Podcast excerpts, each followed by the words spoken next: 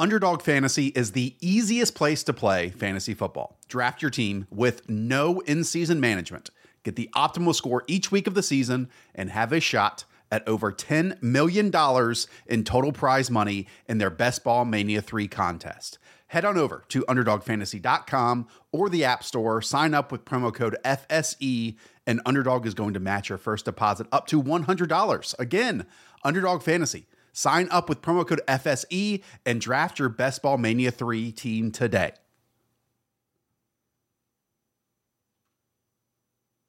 What's happening, y'all? Welcome inside the Fantasy Stock Exchange. Bush coming at you solo today to reevaluate the 2019, 2020, and 21 wide receiver classes. And what I'm going to be doing in this video, and shout out to uh, David Wasserman and Dan C on the video that I put out uh, about a week and a half ago called Wide Receivers to Target and Avoid, I talked about the 10 metrics commonly found among wide receivers with 15 plus PPR points per game in a season. And I used that information to evaluate the current rookie class that we have, the 2022 rookies, and see who might be a great pick based on that information, who might be a sleeper, who might be a bust, etc. And these two guys commented on that video and said, Hey, can you look at previous draft classes based on this data and based on these metrics? Maybe we can look in the rearview mirror and realize that, hey, Jalen Reagor looked like he was going to be a bust, or N'Keal Harry looked like he was going to be a bust using this information. So that's what I aim to do in this video. So go back, make sure you guys go back and watch that other video because I talked about the thresholds more in depth than I'm going to be in this video. So to make sure that you're not confused, that video will be linked in the description down below. So if you want to watch that one first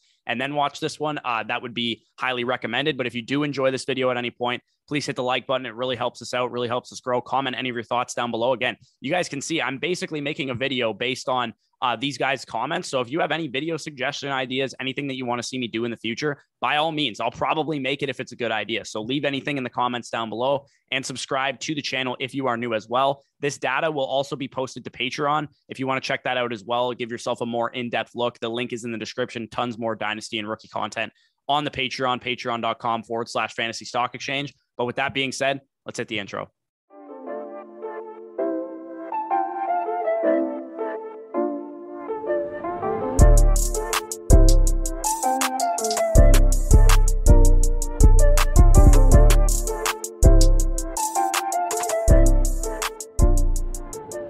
Okay, so like I said, I'm just going to briefly go over the 10 metrics just in case anybody here didn't watch the first video, but I highly suggest you go back and watch it so that you're not confused. The metrics that we determined were prevalent among wide receiver one caliber seasons. And the way that I described that in the previous video was a season in which a wide receiver had 15 plus fantasy points per game in PPR leagues since 2015. So to qualify for this list, someone had to have 15 plus PPR points per game in a single season.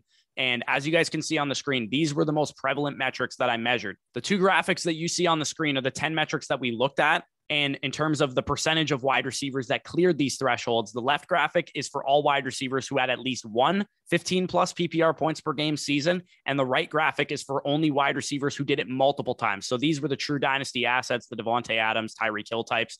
And I wanted to, to get an idea of both just to see if anything changed for the, the truly elite fantasy wide receivers. And again, in the first video, we deduced that the production metrics were the most predictive, such as yards per team pass attempt being above 2.25, best season target share above the 50th percentile or 22%, and college dominator above the 50th percentile or 30%. So those were the most important metrics, as you guys can see on the screen. Size, speed, draft capital, all that stuff was next being faster than a 4 6, so not exactly being fast, but not being slow, was the most important of those metrics. Top three round draft capital, being drafted highly, obviously correlated to fantasy production, being heavier than 190 pounds, so you didn't want to be too small, and being taller than six feet, so you didn't want to be too short also mattered quite a bit. And then finally, the common age metrics that everybody yells about on Twitter were actually the least predictive. So uh, metrics like breakout age above the 50th percentile or age 20.0 or younger wasn't actually that predictive, but it was still, you know, moderately predictive. Being an early declare, meaning that you declared for the draft as either a true junior or a redshirt sophomore. You didn't say for your, you know, redshirt junior, senior, or redshirt senior season. And being younger than age 22.5 the day that you were drafted. So age related stuff wasn't quite as important. That's what we deduced from the first video. Now let's get into the 2019, 2020, and 21 draft classes. The reason I'm only doing these three draft classes is because I was not actually evaluating prospects in draft classes before it. So I don't really have a, you know, a take on whether or not I like that guy's film or whatever the case is. So, so if you want to check out how the 2022 class ended up stacking up, it's actually at the fir- in the first video linked in the description at the end of that video. So if you want to just, you know, learn about the current prospects, you can go check that out. But let's start with last year's draft class. The 2021 draft class and obviously, being that this draft class is only one year old, it's a huge caveat by saying anybody's either a hit or a miss because we've only seen one season. The players could progress more, they could get better, all that kind of stuff. We were, for example, we were so so on a guy like Deebo Samuel, guy like Hollywood Brown after their first two years of their career, but they obviously became studs for fantasy in year three. So just because I'm labeling somebody a hit now doesn't mean they can't become a miss later, or a miss now can't become a hit later because it's only been one season with these guys. So I'm going to do my best with the information that we have at hand to label who's a hit and who's a miss. But uh, the highest scores from this class came from the usual suspects. Number one, highest score was Rashod Bateman. Number two was Ja'Marr Chase. And number three was Elijah Moore. These guys were great prospects, both on film and on paper. But surprisingly, the number four prospect in this class with a score of 10, tied for the same score as Elijah Moore, was actually Tutu Atwell. And Here's the thing with the scores in this video. Um, a lot of people commented on the previous video and they're like, "Oh, well, the, are these like your rankings? You, you know, maybe you're gonna hit miss on some of these guys." This exercise is meant to be anecdotal, and what I mean by that is that we're gonna use these thresholds as a piece of the puzzle, but you still need to watch the film and determine if a guy can play or not. It, this is not a definitive ranking saying you know, because of these metrics, this is my model. This is how I'm going to rank these players. No, it was pretty pretty clear to me why I wasn't in on Tutu Atwell. The guy was literally smaller than me. I'm five foot 10, 160 pounds, and I'd get my ass beat on an NFL field. So there was no shot that I was going to bet on a guy like Tutu Atwell, despite how good his production metrics were. And uh, there's a couple other standouts from this 2021 class that had pretty good scores. Dyami Brown, DeVonta Smith, and Terrace Marshall all had pretty good scores as well. Of course, it's still early on some of those guys in their careers, but it's looking like DeVonta Smith was a hit. And it's looking like Dyami Brown and uh, Terrace Marshall were misses. And I was actually not very much of a fan of Terrace Marshall's film last year during the draft process, but I did get bamboozled by Dyami Brown. So um, I was I was about 50 50 on those two potential busts. Rondale Moore, again, I'm not going to call him a bust outright yet, but not an ideal start to his career, given that they traded for Hollywood Brown and, you know, DeAndre Hopkins is still there. Didn't have the most productive rookie season despite DeAndre Hopkins getting injured. His bust signals were all over his profile. If he ends up becoming a bust, we should have seen it coming because he, yeah, he had the age adjusted production after a productive freshman season, but he was very undersized. Plus, his film wasn't spectacular and he didn't have sustained production the entire uh, length of his career at Purdue. And no, those of you guys that followed the channel last year know that I was not in on Rondale Moore at all. I thought he was going to be the biggest bust of any wide receiver prospect in the class because I just didn't think that the profile was very good.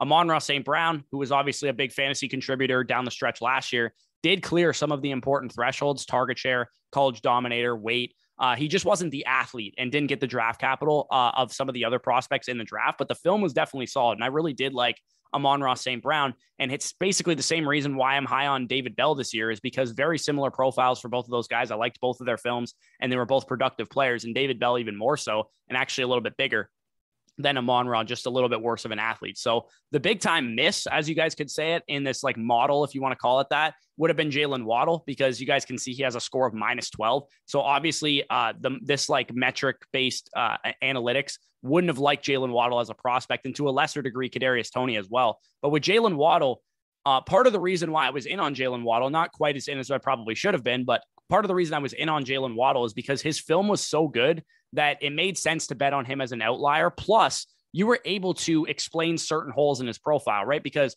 if you look at why he never had an elite target share, well, number one, he was sharing the field with DeVonta Smith Jerry Jeudy, and Henry Ruggs the first two seasons of his college career. And then in his third season, when it was just DeVonta Smith there, he had four healthy games that he played. And in those four healthy games, he did clear all the thresholds 23.4% target share, 35% dominator, 2.82 yards per team pass attempt. So he was en route to a big junior season before he got injured uh, with the ankle injury. Again, the disclaimer is that the jury is still out on this class. We don't know who's going to be a hit, who's going to be a miss five years from now. But so far, this exercise proved to be relatively predictive of the 2021 class. So let's move on to the illustrious 2020 wide receiver class. And many people like Mel Kiper and Daniel Jeremiah heralded this as the best wide receiver class they had ever seen. And some of those guys have been scouting since like the 80s and 90s. So um, I would say that this class definitely lived up to the billing uh, as in totality. Some of the players obviously missed, but a lot of big time hits from this class. So the 2020 wide receiver class Unfortunately, with the first guy that went off the board, there was no metric to tell me who was going to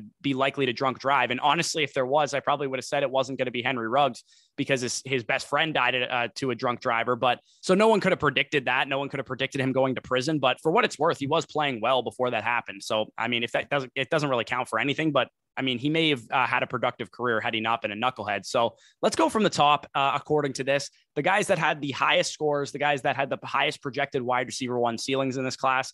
Number one was CeeDee Lamb. Number two was Justin Jefferson. So pretty predictive there. Those are the two highest valued wide receivers in Dynasty right now from this class. Justin Jefferson, the consensus wide receiver two. CeeDee Lamb, consensus top five wide receiver, depending on who you ask. And uh, the unfortunate thing is that the next two highest scores were not necessarily the best guys, Jalen Reagor and Laviska Shenault. And also we had Bryan Edwards and Gabriel Davis, all with pretty high scores, and they were uh, considered sleepers of this class. So about a 50 50 hit rate on those two guys between Gabriel Davis and Bryan Edwards. You probably got those guys in like the third, fourth round of your rookie draft. And um, Gabriel Davis, I would say, has definitely been a hit uh, relative to where you actually drafted him because his value is pretty high right now. But back to Laviska Shenault and Jalen Reagor. These guys were good prospects. And honestly, it's hard to say why they failed. Maybe it was above the shoulders. Maybe they, they don't work hard enough. I really don't know. I don't have a concrete answer for you because I did like both guys when they were coming out in 2020. I was a little lower on consensus than Jalen Reagor, but I really loved uh, Laviska Shenault. And I don't have really any real explanation with why they missed. But one of the things that this class was heralded for was the depth at the wide receiver position because we have guys like Tee Higgins, Brandon Aiyuk, Michael Pittman Jr. All these guys definitely proved that they were good prospects with solid scores here. Chase Claypool and uh, Darnell Mooney in this class also proved to be big time hits as probably guys that you got in the third round of your rookie draft. For Claypool, the measurables plus the solid market share production that he had in his final season were definitely enough for us to have seen it coming and, and wanted to bet on him at the time. Now, Claypool hasn't been a, you know, stud wide receiver one in the NFL, but he has been, you know, a guy that returned on the investment that you put into him, which was probably a third round rookie pick in 2020. With Darnell Mooney, he was undersized with bad draft capital, but he did have very good production throughout the entirety of his college career, which we know has been the most sticky, has been the most predictive. So I teased it on Twitter and I said that when I was looking at these previous draft classes, there was a big, big time takeaway and a big, big time metric that I found that ended up being the most predictive of anything that I looked at. And I think the interesting thing to, to explain this metric is to look at a guy like Chase Claypool versus a guy like Denzel Mims. Now, Denzel Mims is a huge bust, right? He was obviously not a very good prospect looking back on it and, and is not a very good NFL player, but Chase Claypool hit despite having some question marks about their profile. Both guys were great athletes. They both tested very well. Claypool tested as like an elite athlete, but the difference in their collegiate careers was development. And what I mean by that is that Denzel Mims peaked as a sophomore, right? He stayed four years at Baylor, peaked as a sophomore, and didn't progress any further after that sophomore season, production wise, market share wise, raw production, whatever you want to look at, and was a senior coming out versus Chase Claypool, who was also a senior coming out, didn't peak until his draft eligible season, but at least before then, he showed consistent progression as a college player, got better every single season, finally had a blow up season his senior year. So the biggest takeaway from this video, from this exercise that I looked at was player progression mattered a lot when it came to spotting busts. And you can point directly to guys not progressing as college players with guys like Jalen Reagor, who peaked as a sophomore and had a down junior season. Same goes for Laviska Shenault, peaked as a sophomore, down junior season, as well as Denzel Mims, like I said, who I would consider the three biggest busts from this class outside of Henry Ruggs, obviously, but that was for off the field reasons. So the 2021 class also had guys that fit this description. Looking back at that class, we had Rondale Moore, who peaked as a freshman, didn't progress much as a player. Terrace Marshall had his best uh, statistical season as a junior, but the jump wasn't very big as far as his market share and stuff like that, especially when you consider Justin Jefferson was off to the NFL his junior year and Ja'Marr Chase opted out. So typically, we should have seen, if Marshall was a great prospect, we should have seen a blow up junior season with none of those guys there, and yeah, Joe Burrow was gone too. But when you're the dude in that offense, you're a top 60 pick at wide receiver, you should have probably been a little bit more productive than you were. And some of the biggest hits from that 2021 class also followed that same trajectory of that progressive jump, like I talked about with Claypool. Elijah Moore had a you know solid freshman season. AJ Brown and DK Metcalf go to the NFL. Elijah Moore blows up as a sophomore, blows up even more as a junior. Jaylen Waddle, freshman and, and sophomore season, wasn't very productive. The four games that we saw of him as a junior blew up there. Same goes with DeVonta Smith uh, freshman, sophomore, junior season, pretty productive. Senior season wins the Heisman. So I didn't intend for this to be the takeaway from this video, but it is something to be aware of and something I might dive into further guys that progress as their college career goes along. And, and for example, in this draft class, Jahan Dotson is the perfect example of that. And George Pickens is the perfect example of the opposite side of the spectrum, who peaked as a freshman, didn't get very productive throughout the rest of his career. Same goes for Justyn Ross. That's the big takeaway from this video for me. The progression in a college career is essential for a player to be productive at the next level. Not that we want players who to be unproductive for four seasons and then have a great fifth you know, redshirt senior season. No, ideally, we would want a prospect to follow the same trajectory Elijah Moore followed, where pretty solid freshman season as far as production is concerned, have a great sophomore season, hit all those metrics that we want, breakout age, all that kind of stuff, and then blow up as a junior and come out as an early declare. That would be the ideal timeline for a prospect to both hit all the metrics that people are looking for on Twitter and also pro- uh, progress as a, as their career went along. So that is definitely something that I'm going to be aware of more going forward into the future when evaluating future prospects. And I might go over this with the 2022 class again. But finally, let's get into the 2019 class. And the 2019 class was my first year watching players. I didn't really know what I was doing at the time. I was just kind of watching them and seeing if they were good. But regardless, I did kind of evaluate these players. So Similar to Jalen Reagor, we had a guy that was tough to poke holes in at the top of this class. N'Keal Harry had the highest score, which doesn't shock me one bit because his profile was very, very good. Uh, getting early targets, yards, catch rate, target share, all that kind of stuff was in favor of N'Keal Harry. But N'Keal Harry basically had the same exact season in back to back years as a sophomore and as a junior. So that failure to progress thing that I talked about with all these other guys showed up for N'Keal Harry as well, even though he had an ironclad production profile uh, based on every metric that you could look at. N'Keal Harry was a great prospect, but the fact that he didn't progress much from his sophomore to his junior season is really the only thing that you can point to for why he potentially failed. And that could show maybe to his maturity, to his ability to work hard. We really don't know, but I think that is a very important factor that we need to start taking into account with these prospects. Aside from N'Keal Harry standing at the top of the uh, class here, was the Ole Miss wide receivers. AJ Brown and DK Metcalf had the next two highest scores from this class. And the difference between a guy like N'Keal Harry versus AJ Brown was that AJ Brown did show that pro- uh, progression. And again, similar to what I said for Elijah Moore, you get a solid freshman season out of AJ Brown for a 19 year old. Then, in uh, as a 20 year old, as a true sophomore, had a great season. 21 year old junior blew the fuck up, 27% target share, and that's exactly what you wanted to see out of a great prospect. And that shows their ability to work hard, get better at their craft, and also hit all those metrics that we want them to hit along the way. And then comparing the next two highest scores were uh, JJ Arcega Whiteside and Marquise Brown. And the difference between these two guys, again, was that progression factor. Marquise Brown, as a sophomore, had 1,095 yards, 19% target share. As a junior, he took a step up, 1,300 yards, 25% target share. He ended up becoming a hit. It took him a couple years, but he ended up becoming a hit in the NFL. And then JJ Arcega Whiteside, obviously one of the biggest busts from this class. You can definitely see a little bit of progression with JJ Arcega Whiteside throughout his college career. But the difference in terms of this progression versus Marquise Brown's project uh, progression is that the target share didn't increase all that much. And his market share of receiving yards was actually lower as a senior than it was as a junior because as a junior he had 781 yards but his team only threw like 2500 passing yards versus as a senior it was like 3700 yards to 1059 so his receiving yard market share was actually lower as a true uh, senior than it was as a junior. And also he was like a four year college player which is a red flag in and of itself. So um, that's kind of what i'm looking at going forward is is these progressing players as college players. We want to see these guys get better as their college career goes along. Ideally, they follow the Elijah Moore, AJ Brown trajectory with a solid freshman season, great sophomore year, phenomenal junior year, and then they come out as an early declare. That would be the ideal path for a lot of these guys. And uh, real quick on the rest of this class, Diontae Johnson, Terry McLaurin, these guys were really hard to spot. I, I, honestly like the only way you could have spotted these guys was by watching the film. I really loved Terry McLaurin this year. I was probably one of the only guys that had Terry McLaurin as a top five wide receiver. And Terry McLaurin to me had just a great skill set. He, he was very you know productive when he got the opportunity, but did not get a lot of opportunity at Ohio State because of guys like Parris Campbell, because it was a run heavy offense, all that kind of stuff included. And then Diontae Johnson, again, just another guy that progressed a lot as a player uh, from the start of his college career and into the NFL, just became one of the best route runners in the league. Then there was a number of other misses in this class Parris Campbell, Andy Isabella, guys like that. Honestly, couldn't tell you why they missed. Andy Isabella, probably just a little too small guy that was productive at a small school as at a as an undersized wide receiver. Probably should have been a guy we were a little bit more wary of than we were. So um, that is basically the end of the video. Again, if you guys did enjoy this video, hit the like button, comment any of your thoughts down below, leave whatever recommendations for future ideas, feedback on this video, whatever. I will respond and engage with you down in the comment section. Subscribe to the channel if you are new as well. Almost at 11,000 subscribers. Really appreciate the support from you guys. And if you guys enjoyed this video, want more access to dynasty and rookie content from us, patreon.com forward slash fantasy stock exchange is how you can get it. Link down below in the description. And also check out our sponsors, official sponsors, underdogfantasy.com. Using the promo code FSE at sign up and first deposit, you'll get 100% on whatever you put in. And you'll also get our Dynasty Rankings Manifesto totally for free. So that means our bucketed rankings, foundational players, you know, positional rankings, rookie rankings, all that stuff will be free to you by using our uh, promo code Underdog Fantasy, promo code FSE, like I said. So with that being said, peace out. I'll talk to you soon.